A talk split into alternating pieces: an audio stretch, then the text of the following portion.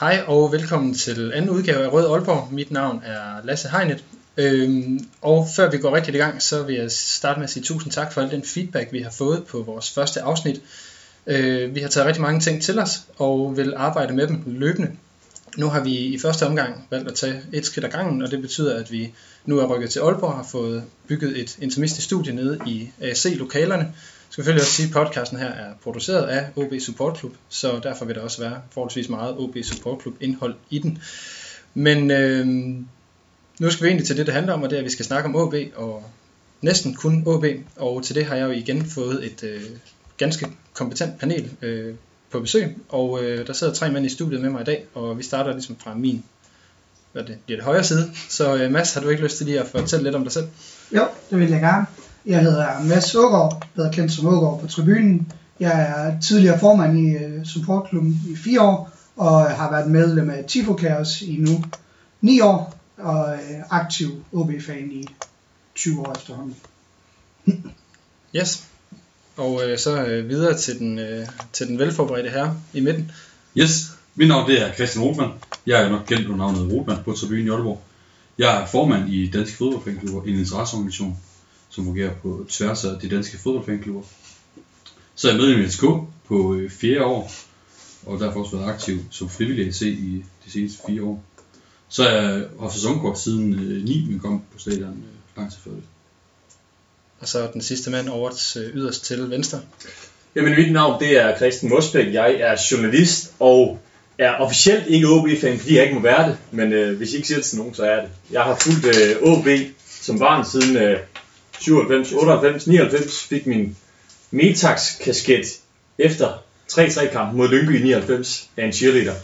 Øh, jeg har fulgt og dækket OB journalistisk siden Ken Nielsen kom til. Så da det stod rigtig trængt til og fulgte ligesom øh, opturen til 2014, hvor jeg dækkede den fra mindre niche-medier, siden da så øh, TV2 Nord, Ritzau, og nu er jeg på DR Sporten, hvor jeg er. Har reddet de arbejdstider i forhold til OB, men øh, prøver at få dem prioriteret højt i fodboldmagasinet. Det vi dog ved, det er, at du har mulighed for at se samtlige kampe, når du er på arbejde, så det øh, håber vi at nyde godt af til tider her i, øh, i studiet. Øh, jeg har også bedt jer om lige at, at forberede et lille minde, som øh, nok bliver en standardting, vi tager med her i, øh, i udsendelsen, og der har jeg bedt jer om at komme i ta- at tage det bedste OB-mål med, som I kan huske. Og øh, Mads, vil du ikke øh, lægge ud? Jo, det vil jeg gerne. Jeg har sådan set to på min blog. Øh, det ene det er ikke decideret målet i sig selv, men øh, det er efterhånden 10 år siden, vi spillede øh, nogle rigtig, rigtig gode kampe i Europa, og der var Siabonga Numbedes debut, den øh, kan jeg ikke glemme, den tæmning, han laver på sidelinjen. Og det efterfølgende mål, øh, jeg tror det var Jeppe Kurt, der scorede det, men det var egentlig tæmningen i sig selv, jeg synes, der er noget af det mest i øjnefaldene for mig. Og så selve mål, jamen der er jeg taget Rasmus Hyrts mod øh, Brøndby, det langskudsmål, han lavede. Øh, det kan vi vist også alle sammen huske.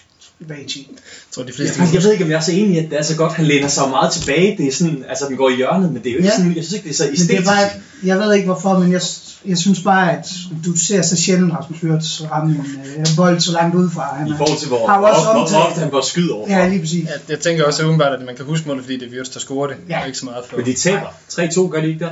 Og det kan, Han reducerer, er det ikke en reducerende scoring? det kan jeg faktisk ikke huske. det. Men det er i hvert fald en mindeværdig scoring, det tror jeg hurtigt, vi kan blive enige om. Rotman, hvad har du... Øh, Jamen, jeg fortsætter lidt i Novedes takter, og det, men det er straffesparksmål, så jeg ved ikke, det er jo ikke sådan, fordi det er sådan super godt. Men Novedes øh, lop, han laver mod Manchester City i Aalborg, altså det, jeg kan ikke, øh, det står bare øh, soloklart for mig. Jeg har, også, jeg har taget en, en lille side ind med, og det er Jannik Pols scoring mod SM i, øh, med 4 minutter igen. Fordi han scorede. Fordi han scorede, og fordi han scorede mod Herning, og fordi han scorede, der var 4 minutter igen, og vi vandt. Jamen, jeg har faktisk taget et mål, hvor vi rent faktisk vinder. Nu husker jeg jo mere den der Manchester City-konkurrence øh, straffespark for det øh, hurtige tilbageløb. Augo tager den vending, han tager, hvor han så misser der. Men øh, jeg har taget, øh, jeg tillader mig at tage to mål, fordi jeg er sådan lidt rebelsk. Øh, den ene, det er, øh, det er sådan lidt kuriøst. Det er Simon Bremers øh, first timer mod Horsens Jeg tænkte i øh, nok, du ville have taget den med. 2008, hvor jeg tror faktisk, det er Horsens målmand Søren Jokumsen, Der der, banker den den ind Yes. i uh, indersiden for Bremer. Han har fået meget kritik. Det er faktisk det en dårlig sæson, han spiller sgu ikke ret mange mål. Så den synes jeg, vi skal kreditere poprådet for. Og men det er jo også en, en mesterskabs, næsten afgørende mesterskabsscoring. Vigtig på, vigtige tre point at hente i den kamp. Ja. Og så den åbenlyse, det er også fordi, øh, altså en betydningsmæssig årsager, fordi det er de der mål, hvor man selv har været der. Fordi jeg, jeg tænkte sådan Martin Eriksens øh, dribletur i 0-4 mod Herfølge. Selvfølgelig, ja. Der, der, var jeg ikke selv på stadion, men den der, jeg, jeg stod lige bag stolpen, der når Stue scorede mod Villarreal til, til 2-2. Øh, jeg, jeg prøvede også det at gense det på YouTube. Der, der er sådan et dårligt filmklip fra det på Spar Nord til byen optaget, for det nærmest den vinkel, hvor jeg stod i. Så Så det er, den tager den lige foran Bremer. det er en dejlig nostalgisk måde at, at starte på, men vi går, vi går lige på hårdt i forhold til, øh, hvad vi skal, øh, hvad vi skal igennem de kampe, som vi spiller, og der er jo gået, hvad hedder det, faktisk en fire kampe, siden at der sidst har været en rød Aalborg udsendelse, og der har vi spillet mod AGF ude, Vendsyssel hjemme, Horsens hjemme i pokalen og FC Nordsjælland ude. Øh, så jeg synes, vi skal vende de her kampe, inden vi, øh, vi går videre, og her bliver det jo så primært, øh, hvad hedder det, Mads og Christen, der byder ind. Øh, jeg har selvfølgelig noteret nogle ting ned, men vil ikke lige, øh, Christian, vil du ikke lige starte med at smide ind, hvad er det, du har bemærket i de her kampe? Jeg har bemærket, at vi ikke har fået de point, vi havde håbet på efter en, øh, en fase, man kan sige, fra, fra transfervinduet, og så frem mod de her kampe, der, der kunne Vihorst og klubben undskylde sig med, at man ikke har fået de point, fordi der er nye spillere. Øh, men nu hedder det snart december, og pointhøsten er ikke steget voldsomt, og vi er stadig henne i en, i en fase af sæsonen, hvor det er i halvleg, halve halvleg, hvor OB leverer, hvor jeg ikke husker en, en hel kamp, hvor de har spillet godt. Og så i de perioder, hvor de så ikke spiller godt, der er de ikke skarpe nok og får ikke point. Så, så generelt synes jeg også, at, at uforløst er ordet, man sætter ned over den her periode. Er du enig, Mads? Jeg er meget enig, øh, og i særdeleshed på hjemmebane har det været øh, meget skuffende at se. Øh, kombinerende med den vendsysselkamp, vi spiller herude, øh, hvad er det, for 14 dage siden nu, øh, hvor, vi var, hvor vi var ringe og ikke skabte noget som helst. Nej, det vil, øh, det vil være synd at sige. Øh, jeg har som sagt noteret nogle ting ned, og der starter vi lige med, at jeg har noteret, at vi i de her fire kampe har scoret fire mål. Øh, Van Vært har fået lavet endnu en pind, så er det Magnus Christensen øh, og Wesson, der scorer ned i Aarhus, og så er det et selvmål, som øh, Nordsjælland øh, laver. Øh, og jeg synes, det mest åbenlyse at spørge jer om, fordi så er jeg sikker på, at så er der et, en ny afløser for Augo i en af jer øh, her omkring bordet. Men hvordan fanden får vi lavet flere mål? Jeg ved det simpelthen ikke. Altså, jeg, jeg, jeg tænker over det hver gang, jeg også diskuterer, og det er jo sådan, øh, nu, nu også nede på DR, når, vi, når folk siger til mig, det er kraftigt nogle gode spillere, I har fået hentet og sådan noget, men så kigger man sådan øh, ned på holdkortet og siger, ja, det er det jo, men, men af en eller anden grund, så det er jo nærmest siden Henrik Dalsgaard, han rykkede afsted, så har OB ikke kunne skabe noget i etableret spil, fordi der er ikke nogen, der strækker linjen, der er ikke nogen, der løber dybt. Altså jo, det har vi så haft Henning Pohl, så der kunne vi så ikke holde på bolden og kontrollere kampen i de faser. Men lige nu, så har jeg godt nok svært ved at se det. Altså medmindre vi møder hold som AGF Nordsjælland, Brøndby, anden halvleg mod dem, hvor vi egentlig også, også spiller okay. Øh, men det har jo været et evigt problem i, i mange år, øh, og, og det er ikke så nemt, som det ser ud til. Altså Søndergaard havde problemet, øh, vi har stadig problemet. Altså når OB har bolden, kan vi bare ikke skabe noget i åbent spil. Så det skal komme via dødbolde. Det må det man jo så sige, det har gjort. Jeg tror, at det er Augo, der i reposten podcasten her for nylig sagde, at, at var det 13 eller 18 mål i her, eller 18, at vi har lavet på dødbolde. Men øh, Ågaard, har du et, øh, et bud på, hvordan vi får lavet nogle mål? Øh, Jeg tænker i hvert fald, at umiddelbart så vil jeg gerne have Lukas placeret på en anden øh, position end som angriber. Øh, Jeg synes ikke, han fungerer. Han får ikke, opnår ikke den plads, som han egentlig har brug for. Han kan ikke frigøre sig af forsvaret. Øh, og, og så synes jeg jo, det er oplagt at spille med vores angriber som angriber, når vi rent faktisk har hentet en ind i øh, Philip Box, som også kan tro dybt, øh, fordi jeg synes, Van Vert går rigtig, rigtig godt med i spillet, men vores allerstørste problem er, at når han søger væk, jamen, så er der ingen, der gør banen lang. Det havde vi Jannik til tidligere, og nu har vi ligesom byttet ham væk, og den part af spillet har vi ikke længere. Øh, men, men sådan helt grundlæggende, så vil jeg rigtig gerne have Lukas flyttet tilbage på banen eller ud til siden, hvor han kan være rigtig farlig. Og så er det meget væsentligt, at øh, Kasper Kusk begynder at finde niveau igen. Øh, fordi han, er meget, han har været meget svingende i det her øh, efterår. Christen han leger folkeskole og markerer. rækker hånden op. Jamen, jeg er meget enig også, og det er også derfor der mod, mod Horsens kampen i pokalen, hvor de legner op med Lukas på venstre kanten, øh, Kus på højre, og så, øh, og så Ox og Vært på top. Og der tænker man, okay, her har vi noget af det der gamle 4-4-2, kan vi nærmest sige, fra, fra OB's mesterskabsdag. Men, men problemet er jo, at Ox er jo fuldstændig anonym i den kamp. Og, og falder sådan lidt tilbage, som Jønsson gjorde i den der, i stedet for, altså Jønsson, hvor han jo lidt var, var, var man kan sige, tieren i det der samarbejde med Spalvis. Men jeg synes bare, han, han, altså de bruger ikke Ox rigtigt i forhold til, jeg synes ikke, han tror dybt. Jeg synes, han, han sådan falder tilbage med ryggen mod mål, og det gør Van Vært også. Så når de endelig har spillet med den der, men, men jeg er helt enig, jeg synes også, det er der, at, at Lukas, jeg synes jo, at, at det var øh, en kæmpe taktisk fejl, da man legnede Lukas op som falsk nier mod Brøndby, alene på top. Og Van Vært startede ude der, og først han blev skiftet ind, der skete noget, så jeg, jeg er helt enig i, at Lukas skal rykkes længere tilbage på banen, men det kræver også, at der er nogen, der løber, løber i dybden længere, længere frem. Hvis vi så ser på øh, eksempelvis Vendsysselkampen, jeg ved godt, at, at vi starter med at sige, at vi skaber egentlig ikke ret meget, men, men vi får faktisk nogle ret farlige situationer, blandt andet med Lukas, der ligger, når han kommer på ydersiden af forsvaret, og får nogle dybdebolde, øh, han, han kan løbe på, for der kan han faktisk gøre noget. Så det synes jeg var en af de situationer, hvor øh, det lignede noget, der kunne blive farligt. Men nu kan man sige, nu har der også meget snak om, at FC Nordsjælland-kampen, i hvert fald første halvleg, var den bedste halvleg, vi har spillet i år. Hvordan... Øh... Altså, øh, FC Nordsjælland-kampen adskilte sig en lille smule, fordi vi rent faktisk turde spille fodbold, og vi gik i rigtig højt pres i første halvleg, hvilket gjorde, at Nordsjælland i mange situationer var nødsaget til at sparke lange bolde, og det fungerede, altså det kunne vi håndtere rigtig godt. Øh, og så havde vi faktisk en kamp, hvor Lesniak spiller rigtig godt. Øh, det har vi desværre heller ikke set så tit i Aalborg, øh, men ham og Wirtz, de fungerede helt vildt godt inde på central midtbane.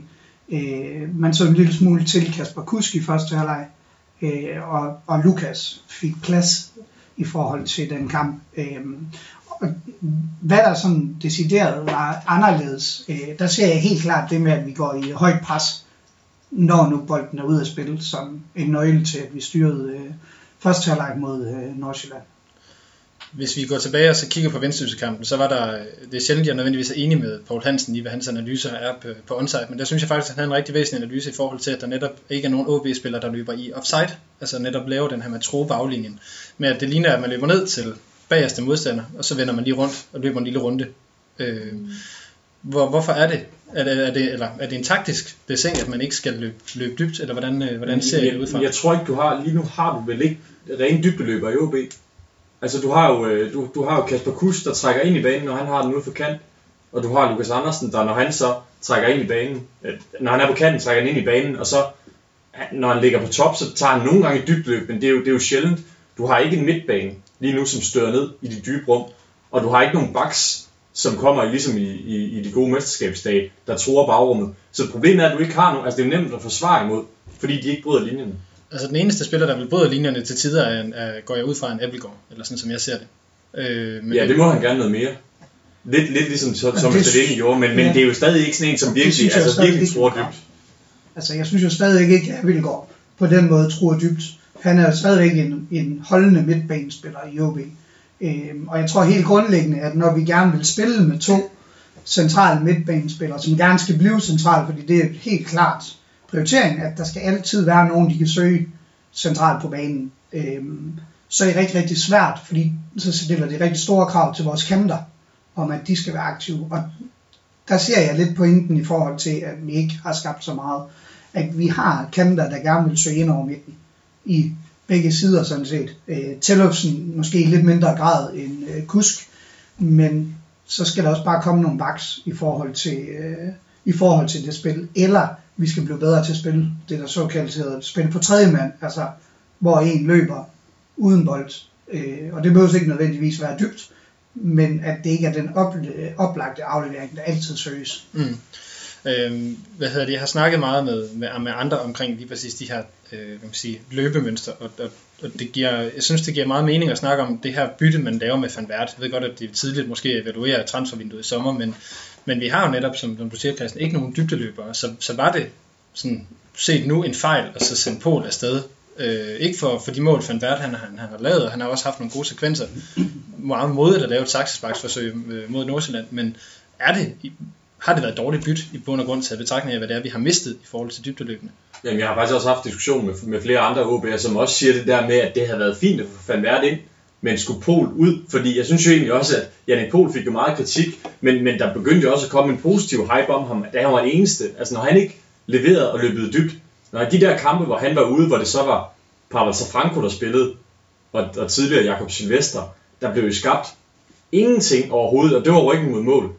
Så Jannik e. Pol var der, men, men jeg vil stadig sige, at det er et godt bytte, når du, og det er jo også nemt at være bagklog. Men, men, men altså, problemet er, at du ikke har dybdeløberen. Så det kan godt være, at du kunne have skibet Pol afsted, men jeg ved ikke, om de har sat sig på, at Ox kunne, kunne løbe mere dybt. Men lige nu mangler de i hvert fald en, der, der tror dybt.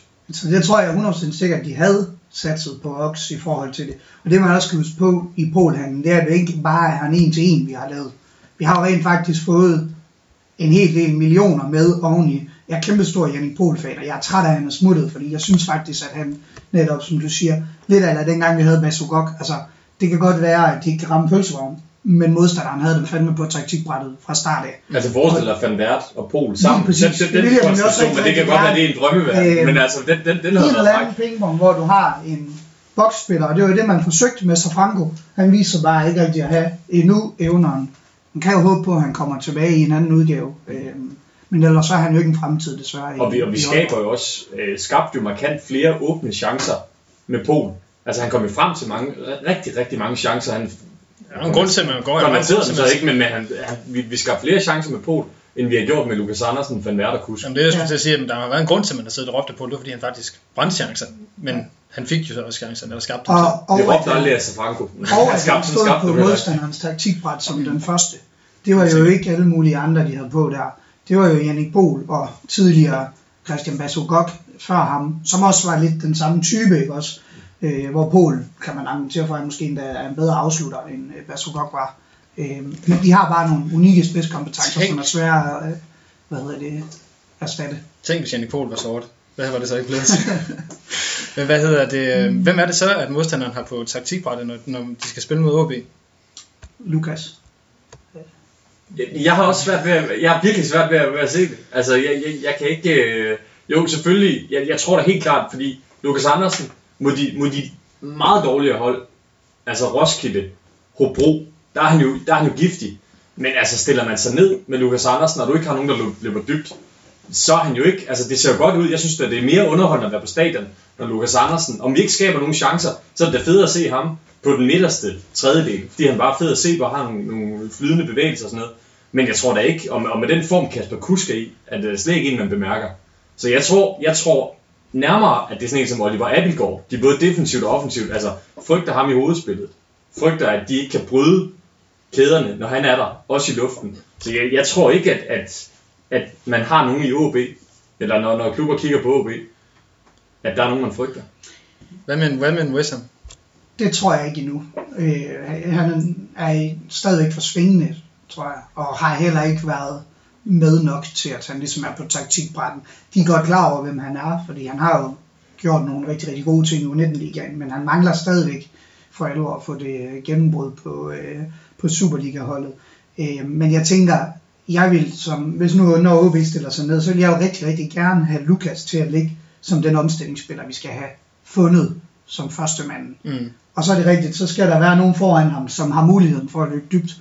Fordi så har Lukas altså en øh, afleveringsfod, som er helt fantastisk, og en teknik, der gør, at han kan bringe sig i situationer, hvor han kan gøre det rigtig farligt. Det var også der, han lå, da han var bedst i Ajax. Altså, de spillede Ja. en 4-3-3, hvor han lå nede på midtbanen, og ligesom styrede spillet. Eller, Lidt som Eriksen eller gør. venstre kant. Eller venstre kant, ja. Men, men stadig sådan en tilbagetrukket. Han er jo aldrig ham, der løber... Altså, Han har aldrig været spidsen, og det var nemlig også det, som apropos Brøndby-kampen undrer mig, at man, man havde den prioritering at lægge ham der. Øh, men for at, at skifte videre, for der er jo tusind ting, vi kan snakke om her. Nu, øh, Øh, det er en ting, som der også har været op at vende sikkert, ved jeg, øh, omkring mange OB øh, borer. Men hvad er vores midtbaneløsning? Er det Magnus Christensen og Appelgaard? Er det nu Wirtz og Lesniak, nu hvor de lige pludselig er kommet tilbage? Er det øh, Rigsgaard og Magnus Christensen? Er det Wirtz og Appelgaard? Eller hvordan er det, vi skal sætte den der midtbane sammen? Men det tror jeg ikke rigtigt, de selv ved. Øhm, og de famler stadigvæk, virker det som om. Øhm, mit ønske er egentlig, at vi prøver at køre med noget og holde ved det. Og så er det egentlig for mig, jo selvfølgelig har jeg nogle spillere, jeg gerne vil se.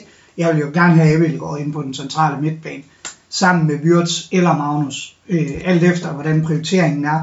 Men så vil jeg også gerne se dem have en midtbane, der er konstant. Så det vil sige, så kan det godt være, at de to de er der, men så kan det hjælpe noget, at Pusk og Tellefsen skifter hele tiden, eller at det er en af de andre Ox spiller lige pludselig på kanten. En 4-5 kampe, hvor de får chancen, og det er dem, der bliver satset på. De får fornemmelsen af, at de rent faktisk bliver satset på. Det kunne jeg godt tænke mig. Så det jeg hører dig sige, det er, at der mangler kontinuitet i den måde, man, man gør det på. Ja. Yes, Christen fra 6. B.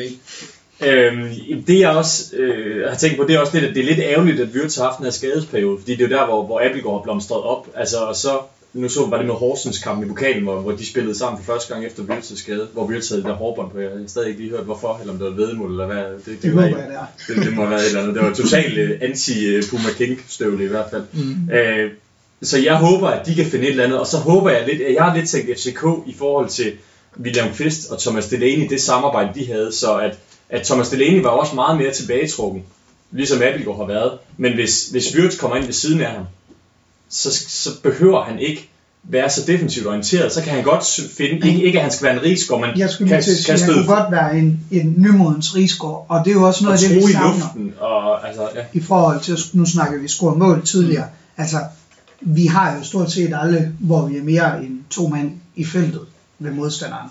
Og så er det altså svært. Så kan det godt være, at vi mener, at Pallesen han, øh, skal øh, træne lidt indlæg.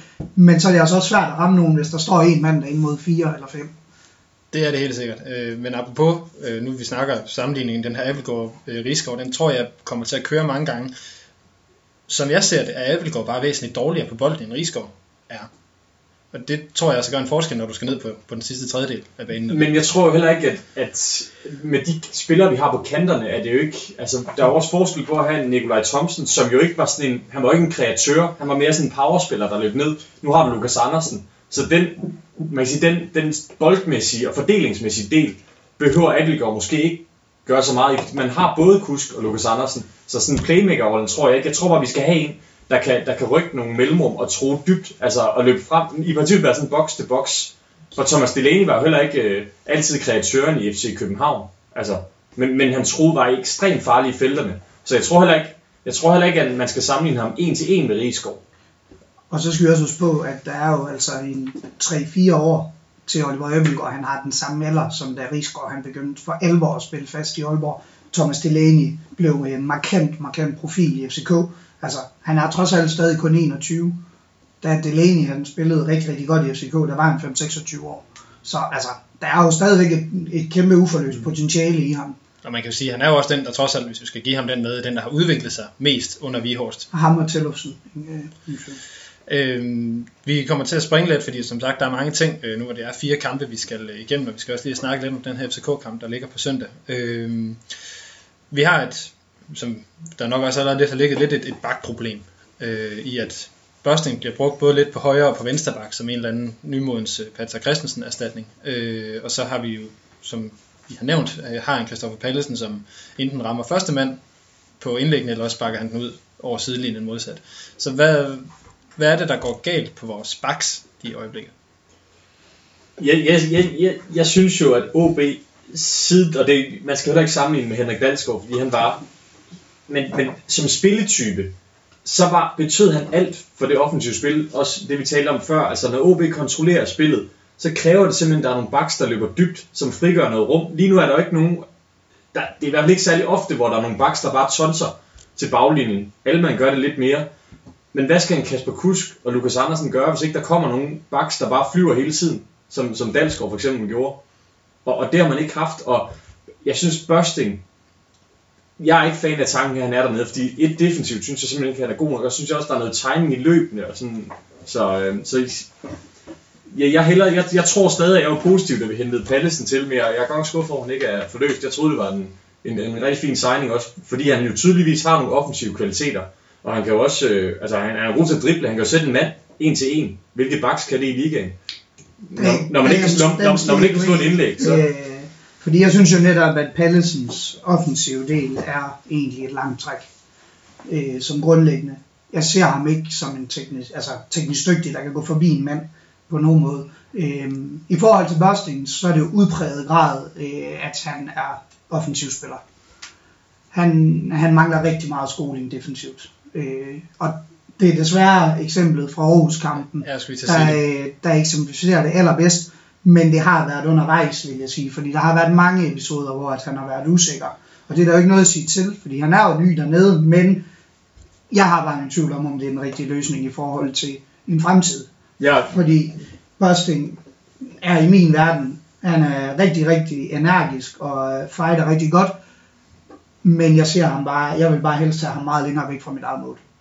Jamen, helt enig, også fordi Henrik Dalsgaard, kan man sige, at, at der er nogen, jeg har også hørt nogen sammenligne ham med, så, så bliver Børsting en ny Dalsgaard og sådan noget. Men Dalsgaard, han kunne bygge defensive kvaliteter på sin, sit hovedspil og sin fart. Det, har, det er jo ikke noget, Børsting har lidt fart og sådan noget, men, men, men jo ikke noget, der, der nærmer sig Dalsgaard. Altså, så jeg, jeg, jeg, jeg tror ikke på, på Børsting fremtidigt på, på højre bakken. Jeg synes helt klart, det, det er et af de steder, hvor de skal ind og ud og investere. Og jeg tror også, når Patrick er klar igen, så tror jeg også, han får chancen en gang til. Så vil jeg så vente om at sige, hvad så med venstrebakken? Fordi nu har Alman har lidt lyske problemer, men har vel bare ikke generelt haft det niveau, han havde fra tilbage fra 14. Øh, og det er jo så spørgsmålet, som der også har været sagt flere gange, med var det Dalsgaard, der gjorde ham god ved at give så meget plads? Øh, eller kan vi, kan vi tillade os at forvente mere af, af Alman, eller hvordan ser I det?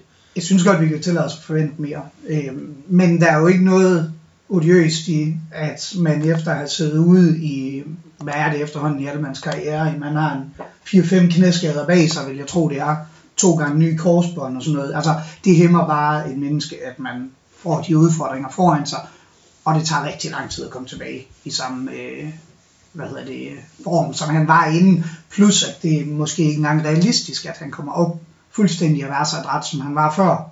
Men jeg synes, man ser positive tendenser generelt, og det hjælper også, at han får en Lukas på. Og- det er jo det positive, hvis du lægger Lukas på venstrekanten. Fordi Lukas, nu siger jeg godt nok det, at han er ikke en af folk, der er på tegnebrættet øh, af holdene, men han er jo en af dem, man kigger på. Mhm. Så, så spillerne, når Lukas har bolden, vil uden tvivl søge ham. Så der vil jo være et bagrum til ham, men det kræver også, at der så er en højre bak, fordi hvis ikke, altså, hvis Alman er den eneste farlige bak på det hold, der tror dybt, så er der ingen baks i verden, som vil kunne, kunne gøre det.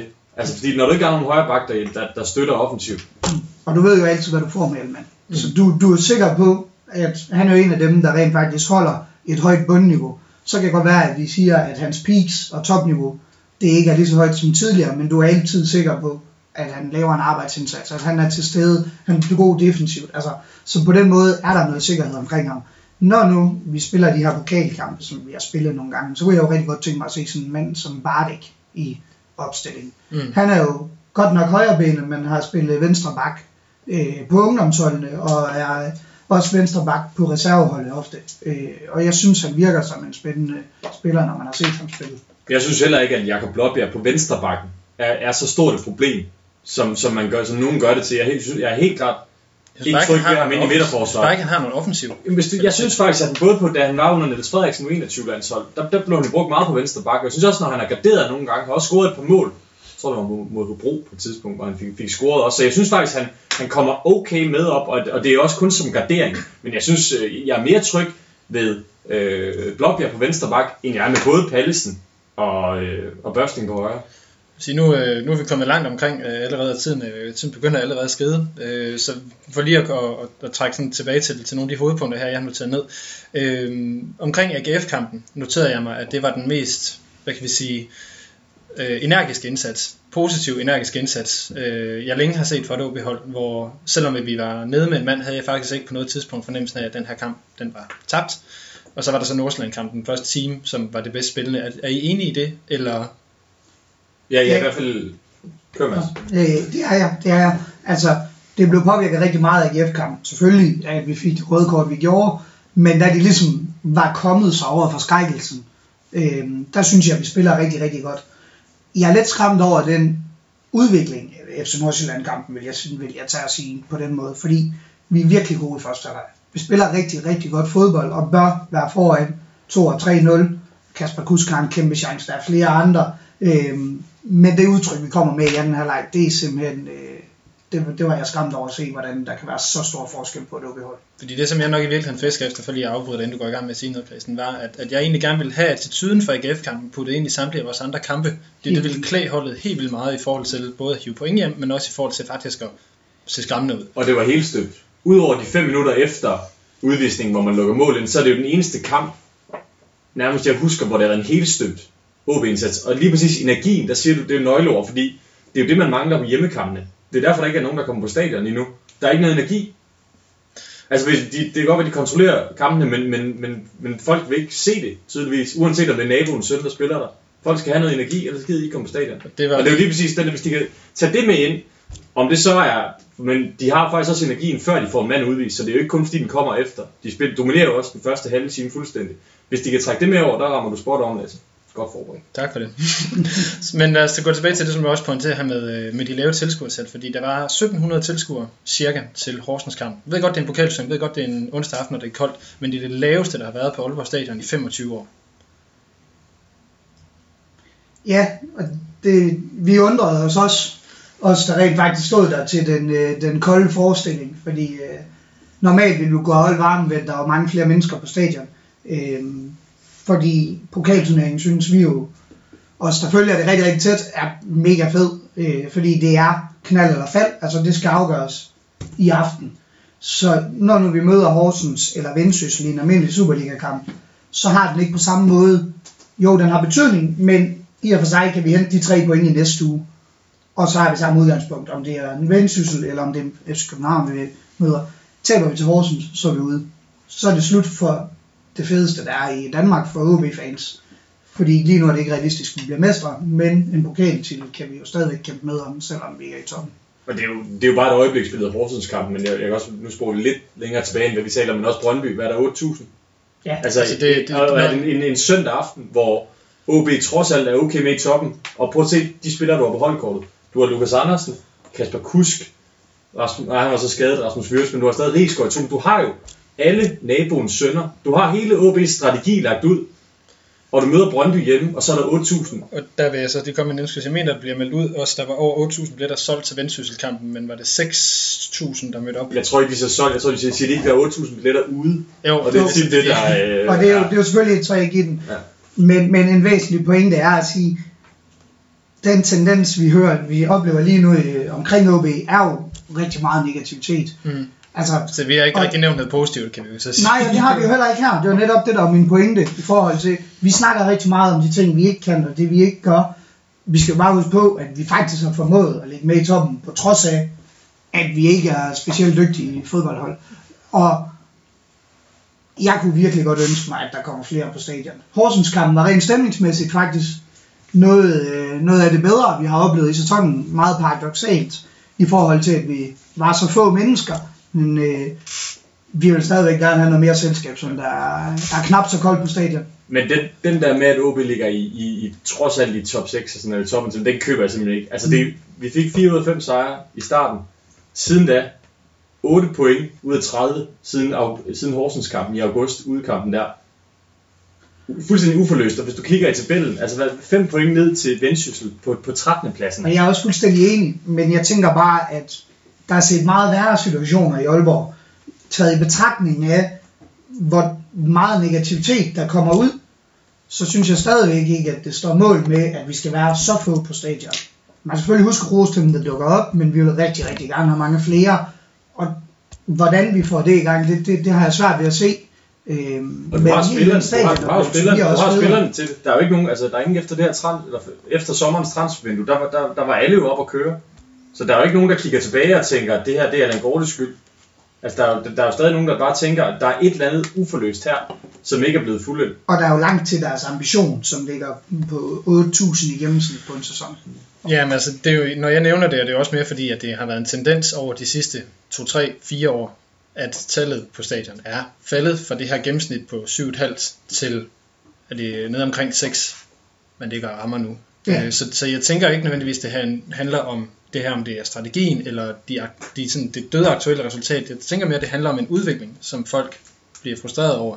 Og det er jo så spørgsmålet, som jeg egentlig gerne vil stille op, og som vi nok skal tage lidt hurtigt, men er, er, er, er OB blevet til Danmarks Ajax med, at man insisterer på, at det skal være flot, før man gider komme på stadion? Jeg tror, OB har selv manet sig op i et hjørne, hvor at de har gjort sig, øh, hvad hedder sådan noget, øh, udstillet sig selv i forhold til, at folk bruger det imod dem. Mm. Fordi hvis nu ikke de døder pinen hele tiden pointerer ambitionen, så folk ikke stiller samme krav, fordi jeg har det sådan, at jeg er pisse ligeglad med, hvor vi er, hvis vi vinder. Jeg er træt af, at jeg går på stadion og ser en kedelig fodboldkamp, men vinder vi 1-0 ufortjent mod FCK, så lever jeg ganske fint med det. Eller mod Vejle. Jeg er sådan set ligeglad. Jeg lever ganske fint med det. Selvfølgelig vil jeg gerne underholdes. Det er, det, det, er det, det er der problemet. Altså, det, er jo ikke, det er jo ikke underholdende at tage på stadion lige nu og se en hjemmekamp med OB. Det, det, jeg tror, det er i bund og grund det er der, det ligger. Og hvis man kan få energien ind for AGF-kampen, skabe nogle flere chancer, så tror jeg også godt, at der vil kunne komme flere. Men der er selvfølgelig også tal i det der, altså hvem er, hvem er lige oppe i ligaen, og hvad, hvad, altså, altså hvad, Og traditionelt har Aalborgenser jo ikke haft noget imod, at holdet ikke er aller, aller bedst. De vil bare se en indstilling. De vil se en fight. De vil se, at man rent faktisk at holdet virker som om, at de er engageret i det, der foregår inde på banen. Jeg vil sige, jeg var lige inde og kigge, hvad, øh, hvad hedder det, tilskudssnittet var for øh, den øh, horrible sæson, hvor vi er ved at rykke ned. Der ligger den faktisk lige under 7.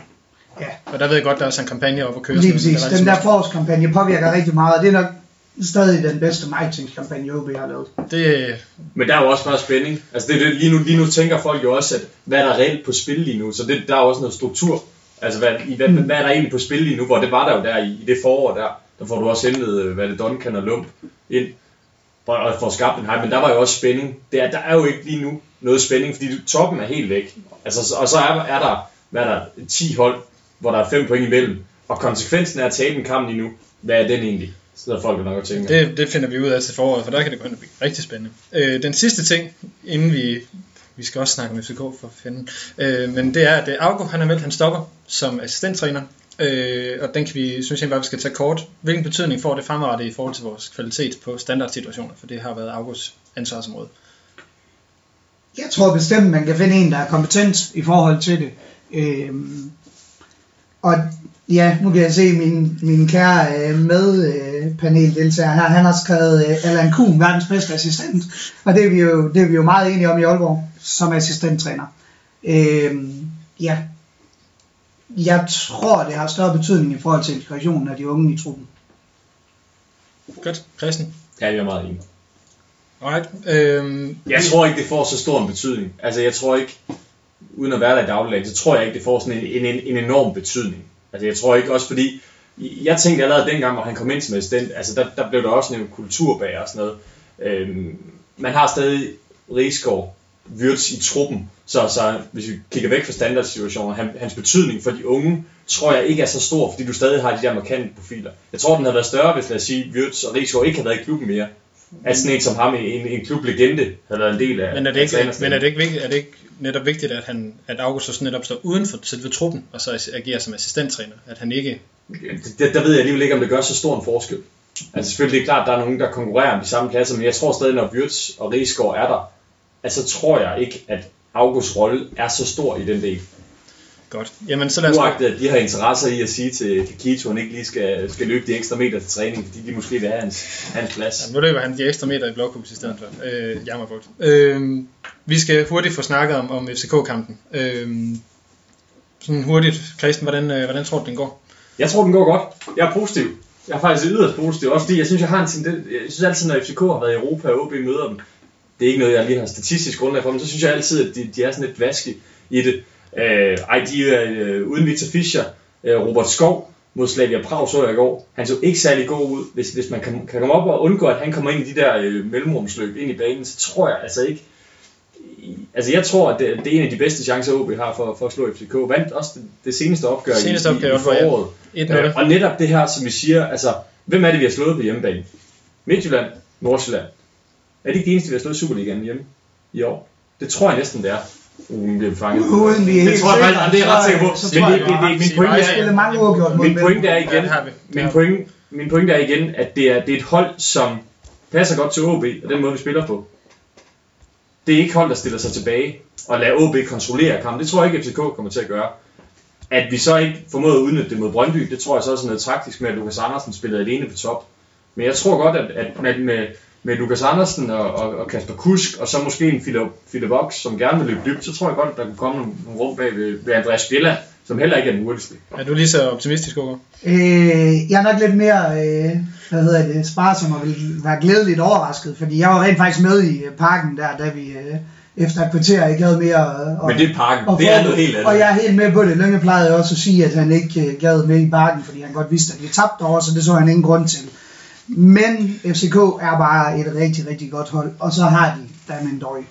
Ham har OB i stort set alle de opgaver, hvor vi har mødt ham, der vi ikke øh, kunne styre ham. Vil give øh, tilføje, at det er korrekt. Det er kun Nordsjælland og Midtjylland, vi har slået på hjemmebane i den her sæson. Øhm, hvad, hvor er det, vi kan gøre ondt på dem henne? hvis vi nu skal tage de optimistiske briller på? Er det Philip Ox, der skal ind og have de her dybdeløb, eller er det Van Wert, vi skal regne med, der laver et saksespark? Nej, jeg tror faktisk, at vi skal være spildominerende. Jeg synes ikke, at vi er specielt gode, når vi ikke øh, når vi overlader for meget initiativ til modstanderen. Så vi skal ud og ture og spille fodbold. Vi skal ud og ture og tage noget af den attitude med, der var fra AGF-kampen, og noget af det spil med fra første halvleg mod Nordsjælland. Hvor vi rent faktisk tør at gå i pres. Hvor vi tør øh, at stole på, at vi er gode nok en mod en. Fordi FCK har ikke mange bedre spillere teknisk, end øh, Nordsjælland har. De har noget mere fysik. Men det tror jeg faktisk godt, vi i Okora, i øh, Oliver Abelgaard og sådan nogle spillere kan hamle op med.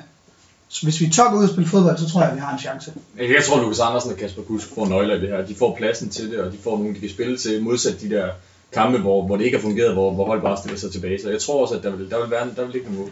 En, øh, et hurtigt bud på en, en start 11 en start 11. Eller i hvert fald, nu tænker jeg nok primært på de, på de, på seks forreste. På de forreste øh, ja. Er det hvad du tænker, vi gerne vil? Eller er jeg tænker, ja, no.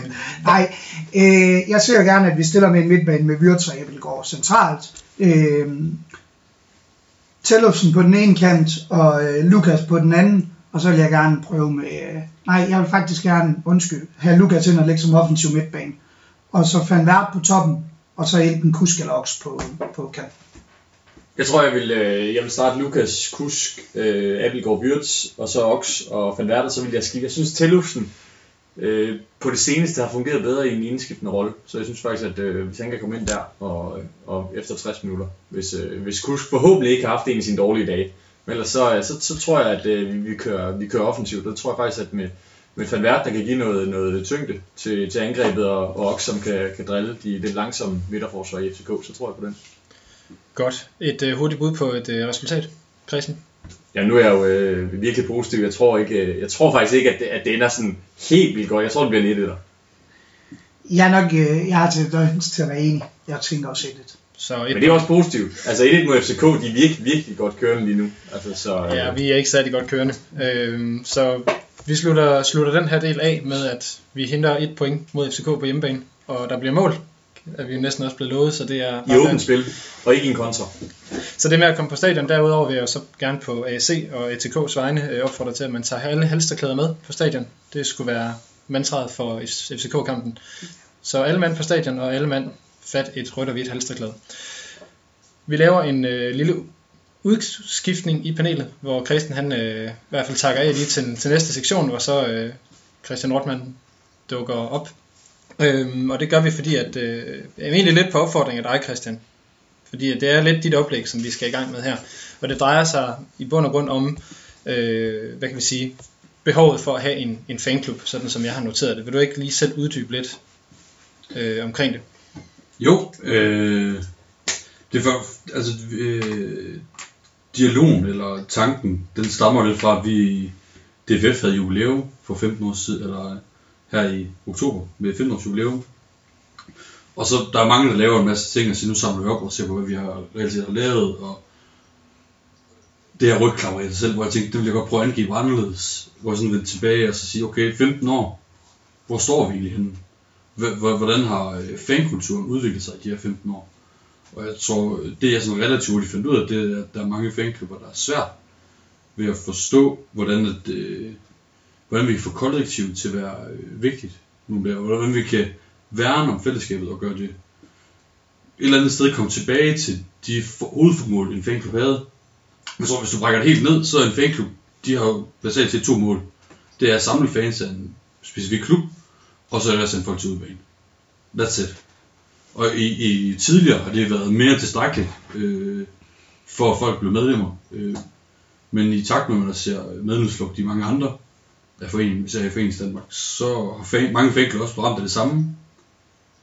Og så sådan det, det jeg sådan tænker, det er, at vi er nødt til også at agere kritisk fanklubben internt, at sige, hvordan kan vi modarbejde det her, hvordan kan vi finde en løsning på øh, problemstilling med, at vi er meget mere, ved, at, at individualismen vinder meget stærkt frem i, øh, i en tid, hvor foreningen altså handler om kollektiv, og hvor, hvordan, hvordan kan vi få det her til at harmonere på, øh, på trods af det. Og det er jo et, øh, nogle, nogle, synes jeg personligt, nogle meget interessante spørgsmål. Øh, og det bliver nok ikke nogen, vi alle sammen kommer til at svare på i, i den her omgang, men jeg kunne godt tænke mig, at vi prøver at dykke ned i det, i hvert fald på et lidt mere sådan OB Support Club konkret niveau. Selvfølgelig kan vi også altid trække det lidt op, og der er jeg meget glad for, at det er en tidligere formand, vi har siddende, øh, og også at det er, det er dig, Rundmann, der, der er med her.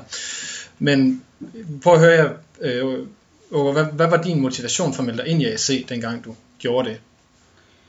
Min motivation var egentlig, jeg kan ikke sådan præcis sætte en finger på, hvad der var motivationen for at gøre det. Jeg tror, min far han egentlig var den, der sagde, at det er man, når nu man er OB-fan, så er man også medlem af supportklubben. Og så dannede jeg nogle bånd igennem det. Jeg mødte nogen på tribunen, jeg mødte nogen på stadion. Jeg kan faktisk ikke huske, om jeg i den første tid var medlem af supportklubben. Men så, derigennem, så er det ligesom dem, jeg, jeg dannede fællesskab med. Øh, og det har været afgørende for mig. Og for mig er det, er det det fællesskab, jeg har opnået igennem det, der har været min drivkraft til at være medlem. Øh, ja. Og Roland, hvad har været din motivation for det? Jeg, jeg tror, det, det er lidt derhen, at det var også noget med, at man kom på stadion, så det var en naturlig forlængelse af det at være øh, tilskuer til kampen. Så den, jeg ser det lidt som en transaktion, du laver, når du går fra tilskuer til fan. At så er det kun naturligt, at du melder ind i fanklubben.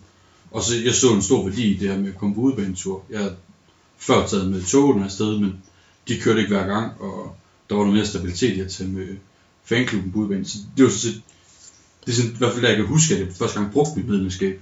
Det var sådan bare på at komme på udbanen, og så alt andet sådan set bare været en bonus, jeg ikke rigtig Lige inden du går i gang med at sige noget med, så vil jeg lige fortælle min motivation for at melde mig ind i ASC, fordi jeg er faktisk et forholdsvis nyt medlem. Øh, det var efter, jeg var flyttet til Aarhus, og øh, var ret træt af, at jeg mistede min sæsonkort muligheder for at komme få billetter til Europacup-kampene, da vi øh, hvad hedder det, røg i, blev mester i 14.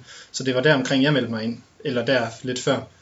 Øhm, så i den forstand har det ikke for, for mig handlet så meget om fællesskabet på stadion, fordi jeg kom, er kommet på stadion, fra jeg har været helt lille, men har aldrig haft et behov for at være en del af det etablerede fællesskab. Og det er måske netop det, som du anfægter, øh, Ruben. Hvordan er det, vi får... Eller hvordan kan se blive, og ATK for den sags skyld, som er en del af se, hvordan kan det blive attraktivt for, for de almindelige stadiongængere, der ikke er, øh, eller der var, som jeg var? Ja, altså det, spørg, det har vi også spurgt os selv efter i øh, rigtig mange år. Øhm, jeg tror, at det, det drejer sig om, det er, at man på en eller anden måde skal have en identitetsfølelse bygget op omkring. Altså, som Rothmann siger, du går fra et eller andet sted at være tilskuer til at blive fan. Fordi for rigtig, rigtig mange, så er det, så er det egentlig et medlemskort, der gør, at man på en eller anden måde har mere øh, fællesskabsfølelse med resten af dem, der er på stadion. Og jeg ved ikke, hvordan man skal formulere det, men, men i forhold til, at øh, rigtig mange af dem, vi har som medlemmer og har haft, det er ikke nødvendigvis folk som os, Thomas Rothmann, der er meget, meget aktiv i supportklubben, og som tager med på ture og gør ved på det. Der er også rigtig mange, der nyder at have, øh, at de har ved, når jeg er medlem her, så er jeg det faktisk sammen med 1200 andre, som også elsker HB rigtig, rigtig meget. Og så får jeg mit, øh, i vores tilfælde, supporteren, og der kan jeg også følge med i, hvad der foregår. På en lidt anden måde, end man får mulighed for alle mulige andre steder. Ja, øh, Ruben, hvordan er det så, du ser hvad hedder det, fanklubbens rolle over for, man kan sige, både hvis vi skal lave øh, forskellen eller distinktionen her mellem fans og så tilskuere, hvad er fanklubbens rolle øh, over for dem? Jamen, det, det er jo den sted, det er den sted at, at så skabe rum og, og skabe det her øh, faste samlingspunkt for fans. Øh, og jeg tror, hvis vi ser, vi ser det på AC-regi, så tidligere, så, øh, når, hvis du skulle debattere OB-ting med OB-fans, så tog du på debatsiden. Fordi der var ikke andre muligheder. Der var ikke noget Facebook, der var ikke noget Twitter. Der var kun, det var der, det skete. Og det var AC, der sådan stod, tog hånd om at få det her struktureret og vedligeholdt. Hvor nu, når der er kommet Facebook og Twitter, så kan du finde de fællesskaber, der ellers kun har eksisteret i fanklubben. De bliver spredt ud over mange flere platforme. Og det er ikke, der behøver ikke være nogen fast form i det. Så en eller anden måde skal man, jeg ved ikke om man skal tage ejerskab over debatten, det synes jeg også er forkert. Men fanklubben skal blive langt øh, bedre til også bare at skabe muligheder. For, for eksempel som podcast som det her. Vi har øh, TIFO-gruppen, der hører under her, for der er nogen, der lige styrer på økonomien, og vi bare får vilde idéer. Og der er udebaneture, vi har, vi har fester. Det er jo det fanklubben kan. Den, kan. den kan skabe rammer for, at det, det kan ske. Og så kan alle også med vilde og skøre idéer et eller andet sted få plads og mulighed for at udvide de idéer.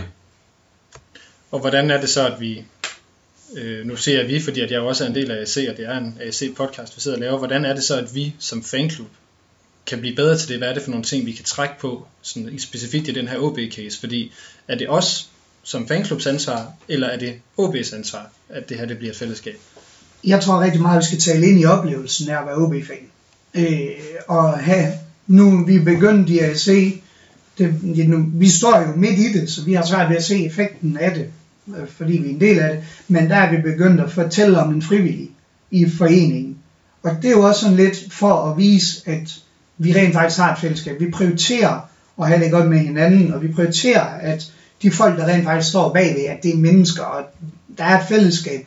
Prøv på at opbygge den her identitetsfølelse af, at det bliver, øh, når jeg er OB-fan, så er jeg også AC-medlem.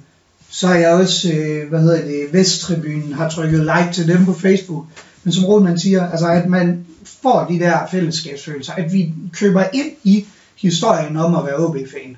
Og i den historie, der skal vi gerne have AC fortalt med ind i. Og det er ikke nødvendigvis, fordi at det er rigtig svært at ramme, men det er ikke nødvendigvis, fordi at det er gennem medlemsfordele eller sådan nogle ting. Det er der nogle mennesker, vi kan ramme, et segment, vi kan ramme på, men der findes også andre, som ikke nødvendigvis er drevet af, at de får øh, hardcore. Her er, øh, du får 20% rundt omkring, eller du får, vi kan også se på, vi har 100 kroners rabat på sæsonkort. Udnyttelsesgraden af den, overraskende nok for os, synes vi selv, da jeg sad i bestyrelsen, så er den faktisk meget lav.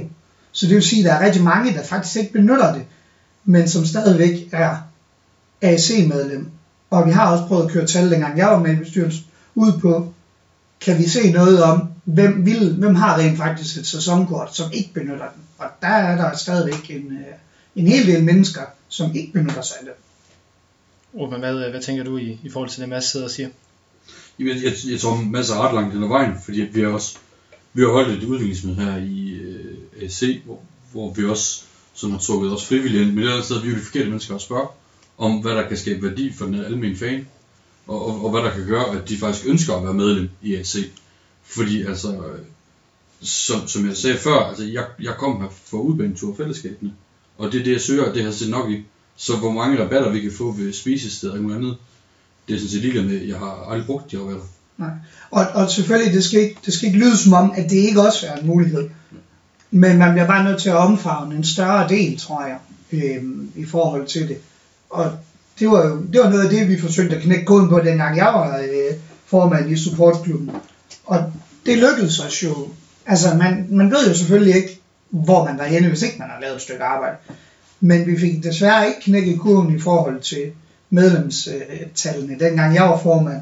Og nu ved vi, at de er stabiliseret, men vi skal jo gerne have en forening, der kan holde i rigtig mange år fremover, og have et fællesskab, ikke mindst et eller andet sted, skidt med forening, vi skal have et fællesskab, hvor OB-fans er fælles om at være OB-fans, og hvor det er en selvfølge, man er med.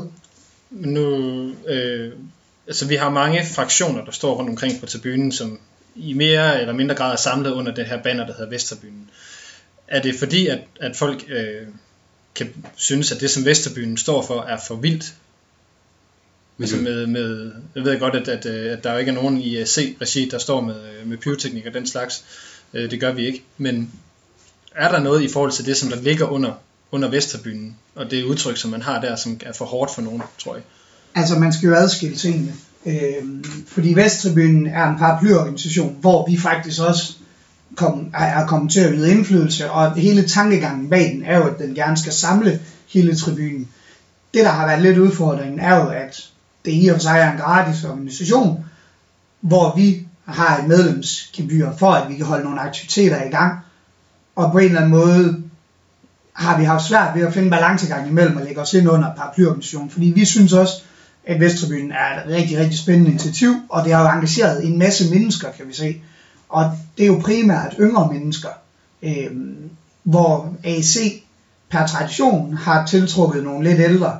Der har vi været øh, nogle lidt unikke nogen, fordi vi var med allerede fra, ja, nu ikke for mit vedkommende, men for nogle af dem, der er med i Tifokast, har været med siden de var 14-15 år. Øhm, ja, det vil, det vil være mit næste spørgsmål. Hvordan er det så, hvordan, det har I jo sikkert tænkt over, ikke, men hvordan lykkes det så alligevel med at få de her unge ind i AC, så det ikke bare bliver, hvad kan man sige, bedre nord øh, plus øh, det løse?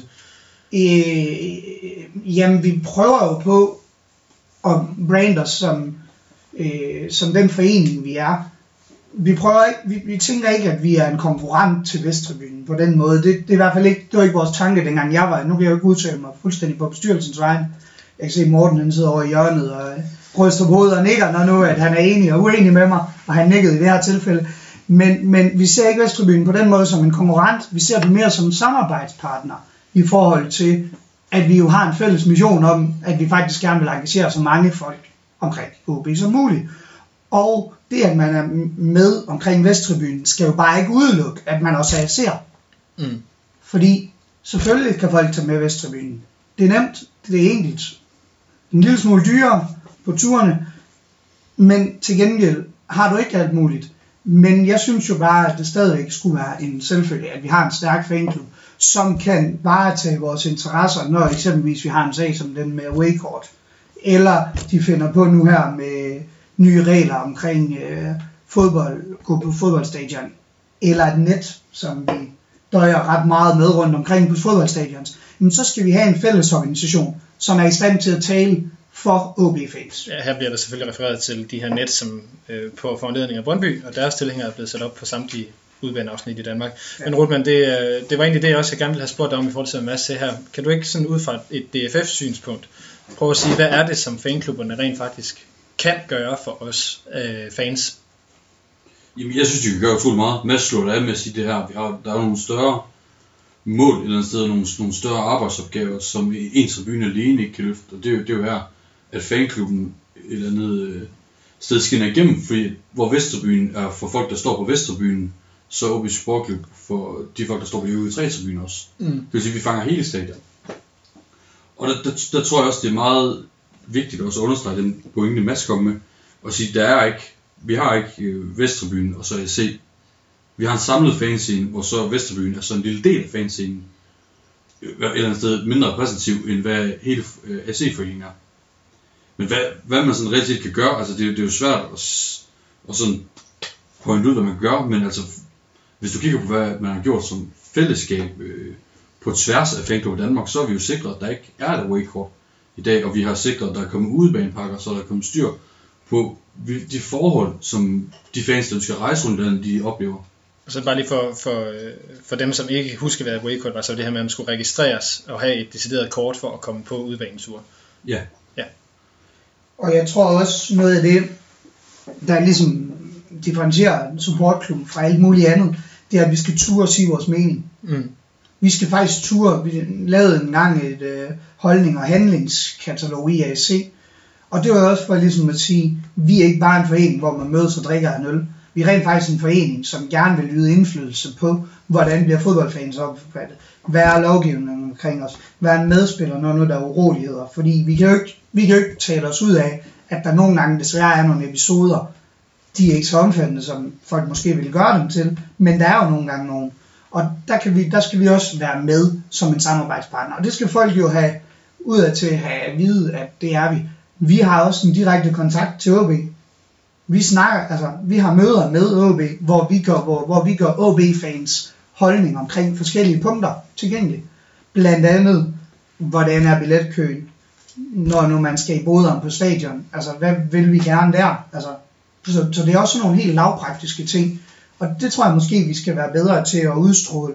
Hvad er AC's holdning på de her Sådan områder? helt, helt kort fortalt for dem, som måske lytter den her podcast, og som ikke er AC-medlemmer, så er det også den måde, man faktisk kan få lov til at opleve sin egen, eller påvirke sin egen stadionoplevelse. Det er ved Ja. at være medlem af AC.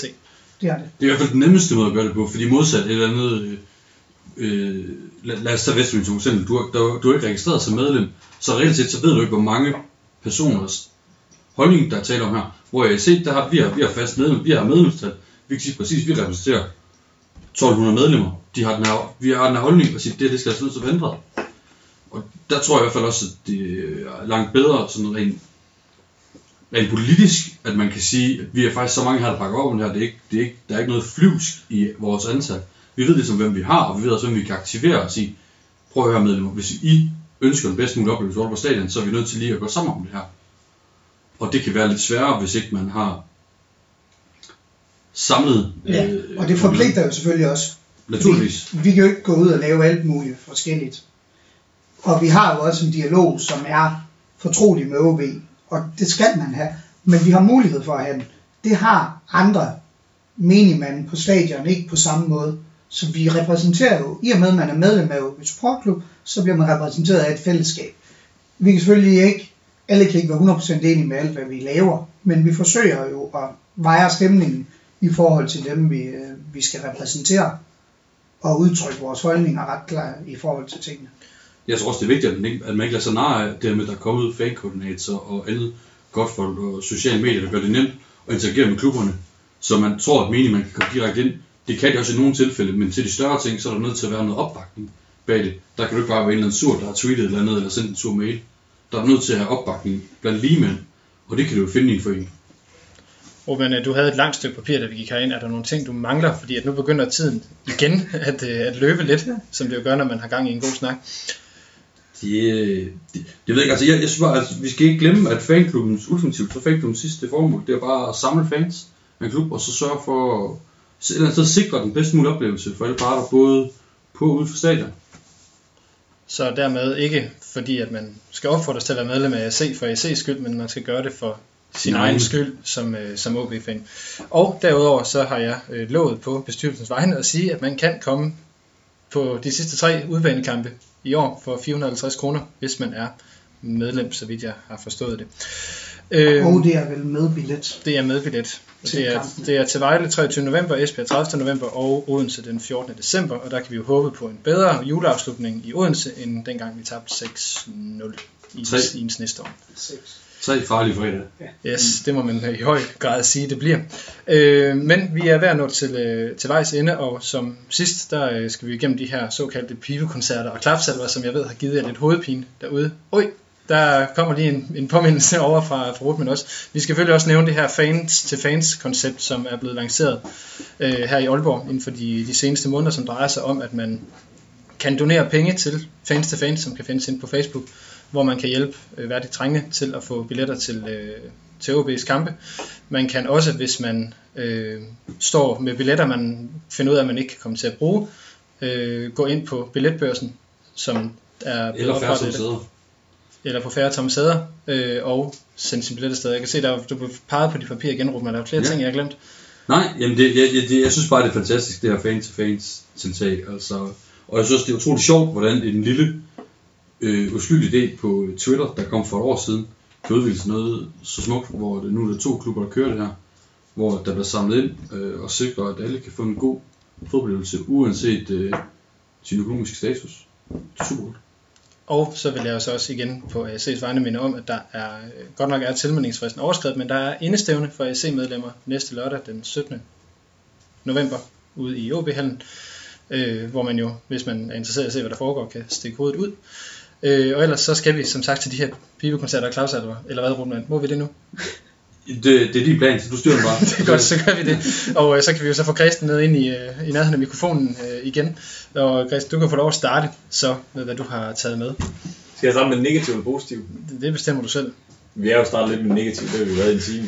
Så vi fortsætter lidt med negativ, og den, øh, min, min pibekoncert, den går til øh, Philip Box. Altså jeg har talt med en øh, gigantisk Bundesliga-fan så sent som i dag, øh, og også talt med andre, at han ikke er blevet forløst endnu, og, og man kan sige, at han startede godt, øh, sluttede så også rigtig dårligt i den kamp, hvor han fik rødt kort og og havde scoret lige før. Jeg forstår simpelthen ikke, hvordan han ikke er blevet forløst endnu. Det synes jeg har jo ikke fuldt ham i kampene før, men alle dem, der har set ham spille før, Øh, og det, det er tyske Bundesliga-nørder, og der er streamet på 21-landsholdet. Altså, de var i chok, da, da OB signede ham. At, at man overhovedet kunne, kunne, kunne gøre det. Jeg mener også, Gorte sagde, at det er ikke en spiller her, som vi kan hente ind på permanent. Altså, det var imponerende, at man kunne lege ham. At han ikke er blevet forløst endnu, og det har ikke været, altså man har ikke set noget positivt fra ham. Det, er nærmest, det har været en stor nedgangsperiode, nærmest. Øh, jeg ved ikke, om det er ham, der fortjener en pibekoncert, eller, eller dem omkring ham, der skal øh, fortjene det. Men, men i hvert fald så hele situationen om, at han ikke er blevet øh, en god OB-spiller, og det er han ikke lige nu. Øh, og, og det er jo bare, det er jo bare en, et ur, du kan se, der tikke nedad til sommer, så er han væk. Og så, så historien om Philip, Philip Box, det bliver en, en dårlig historie, hvis den i hvert fald bliver ved sådan her. Så øh, det er min pibekoncert. Har du så også noget at klappe af? Jeg har noget klar bag. Det er faktisk til, øh, ej, allerførst lige Augo, synes jeg lige, vi skal fylde den. Øh, men ellers så har jeg også øh, Jim Nielsen, øh, hentede lige Lyngø over øh, til sin nye klub, Hartford, tror jeg den hedder. Øh, og generelt kan jeg godt lide det her med, med Jimmy Nielsen om, at han som træner, han gjorde det også i Oklahoma, og gør det nu også her i Hartford, henter danske talenter ind, som altså er jo på, på et niveau, som, lad os sige, for eksempel en som Lyngø vil nok ende i Vejgaard, Jammerbugt, øh, det, den type klubber. Men at, men at der ligesom er en, et, et vindue for, for talenter i hele Danmark, øh, det er der jo ikke normalt til at komme til udlandet, til, til USL her for eksempel. Enevoldsen er der godt nok, men er også fordi han har leveret på et niveau. Men at danske talenter kan komme ud og jeg ved, det bliver for de, for de fleste ikke sådan et øh, økonomisk guldrendet udlandseventyr, men, men at de får muligheden. Og det er Jim Nielsen i, i høj grad med til. Så lige som tilføjelse er der lige midt under udsendelsen, der dukket en artikel op på bold.dk om, at Lyngø han øh, siger, at MLS er målet. Oh ja, For, øh, det kunne ikke være mere passende. Så det håber vi. Godt. Og han er altså også et stort talent. Jamen, jeg var Det er faktisk altså at overrasket sige, over, at, øh, han er at han faktisk overhovedet- rigtig god. ja. Og blev også regnet ret højt i, øh, i OB. Der var bare ikke plads i regnskabet til, til ham. Og det er, apropos talentudvikling, det er jo noget, som jeg personligt gerne vil have, at vi, vi tager op i en anden podcast. Så må vi jo se, om det er nogle af jer her i panelet, der kommer til at være med i den omgang. Men Ågaard, vil du øh, tage øh, din pibekoncert og din klapsalve? Ja. Øh, jamen, som pibekoncert, der har jeg, jeg er lidt på tværs. Så jeg har tilladt mig at skrive to ting ned. Yes. Og øh, lidt som kristen, så er den ene af dem noget omkring spillet. Men allerførst så har jeg til det, de forbandede net, der er blevet sat op for en udbanefans i Danmark. I farmen oplevede vi, øh, har jeg lavet mig fortælle, det andet mest skralde, vi har oplevet i Superligaen. Det net, det er simpelthen ikke til at se igennem. Og øh, du kan ikke fornemme, at der er en fodboldkamp bag det. Øh, så kæmpe, kæmpe tørhyler til nettene rundt omkring. Og hvis de skal være der, så få dem i de farver banen er. Øh, så har jeg også Kasper Kusk, lidt som vi har snakket om, ham har været omkring. Jeg synes, øh, jeg er skuffet over, hvad, hvor svingende han er, fordi vi har jo også set, at han stadigvæk laver sin assist, han stadigvæk laver nogle mål, men, men jeg synes bare, der er for langt imellem med snapsen. Yes. Har du noget at klappe af også? Ja, det har jeg. Øh, Joachim Mæle, han øh, render lige nu rundt ned i øh, Belgien, og i den sammenhæng vil jeg også gerne klare, øh, gøre det lidt på trods, fordi rigtig mange snakker om, at OB-spillere ikke har succes i udlandet. Og lige nu der har vi ham rendende i Belgien og en Dalsgaard i, øh, i England, som er rigtig, rigtig gode ambassadører for OB. Vi har en øh, Lasse Nielsen i Sverige, som jeg også synes er en rigtig god ambassadør. Og Joachim Mæle, han har senest været med til at smadre, hvad det ikke, Monaco, de smadrer her midt ugen, og andre rigtig, rigtig fede resultater, blandt andet også en tyrkisk udkamp og sådan noget. Enevoldsen også. Enevoldsen er, er, også. er nomineret som MVP i USL, og det er altså ikke, jeg ved ikke, det er lavere niveau, men, men Øh, øh, har trods alt Så præsteret altså, over. bare for at sige, der er altså også positive OB-spillere. Vi har meget den snak om, at øh, vi er for søde heroppe, og øh, folk de kommer hjem, fordi de har for trygt i Aalborg. Der er altså også nogen, der godt kan Og det er også en, en snak, som jeg glæder mig til at tage, når vi skal snakke vores øh, talentudvikling i det hele taget. Men må det ikke Lyngø, han er tilbage om to år i OB, tror jeg. Det håber man jo på, at han bliver god nok til. Rutland, Yes, jeg har det til min pibekoncert, eller spark i røven. Det, det går direkte til Vihorst, fordi at øh, i farven, øh, i, det ved jeg ikke nu, om folk de er bekendt med, men der er det meget normalt, at man lige kommer ud og takker øh, for opbakningen lige forbi tribunen, uanset om resultatet det var godt eller dårligt. Men øh, når det går dårligt, så øh, trækker han sig tilbage i Vihorst og kommer ikke ud. Og jeg ved godt, at han måske ikke har den største opbakning i Aalborg, men han gør jo ikke sin situation nemmere ved at øh, lave en vise den påskyndelse, som det er. Og vi har jo før set i Aalborg, hvor meget... Til hans forsvar skal det sige, at det gjorde Kent Nielsen blandt andet heller aldrig. Nej, Han var ikke dernede for en eneste gang. Så nej men han, det var ikke fordi, at jeg ikke, ikke er enig i kritikken af Vihorst, men træneren, det er ikke nødvendigvis dem, der skal derned. Nej, men, men Vihorst, han har, han har, der er stor kritik af ham nu, og det bliver ikke nemmere af, at han kun kommer ned og nyder succeserne. Fordi altså, i Aalborg, der tager vi succeser og nederlag sammen. Enig. Det, det, det skal ikke være noget, du til at fravælge. Enten eller. Så må du lave en Ken Nielsen, og så bare blive væk. Yes, klapsalver. Der, der, der går jeg direkte til talentarbejde, sådan mere generelt niveau. Øh, nu er der offentliggjort den øh, samme nyhed, vi kommer hver år, men vi er nogle af de bedste i Europa til at faktisk kan bruge vores egne spillere, og det er så med blandet succes, vil nogen øh, nok mene. Men jeg synes, det er utrolig godt øh, talentarbejde. Jeg, jeg er også glad for det, med, at man kan se, at Nabos dreng faktisk kommer på holdet. Også selvom vi lige har Lukas Andersen, som bliver udlandet ven, og vi kan jo ham tilbage. Det jeg havde lige en øh, god, øh, lang artikel, der kom ud i dag, om også, hvor Paul Erik Andreasen han lige fortalte om alt det her, hvor, også hvor vigtigt det er, og hvor meget det igennem søger hele OB og hele centerarbejdet igennem. Jeg synes bare, det er til UG. Så lad det være ordene. Tusind tak til jer alle tre for at have været øh, med i denne anden udgave af Rød Aalborg, en OB-podcast produceret af OB Support Club. Jeg hedder Lasse Heinet, og øh, jeg, jeg og de andre, som er med i det her podcast udvalg i øh, AC, vil meget gerne stadigvæk høre feedback. Øh, som sagt tager vi alting i små bidder. Nu har vi fået studie i Aalborg, og øh, næste gang så forsøger vi med nogle skiller og noget jingle og noget andet. Øh, og forhåbentlig også lidt bedre lyd, så beklager, hvis øh, lydkvaliteten i dag har været dårligere, end den ellers har været. Ellers er der kun fra mit vedkommende tilbage og ønske rigtig god kamp mod FCK på søndag. Husk at komme på stadion, og husk at tage halstørklæder med. Vi lyttes ved igen næste gang. Tak for nu.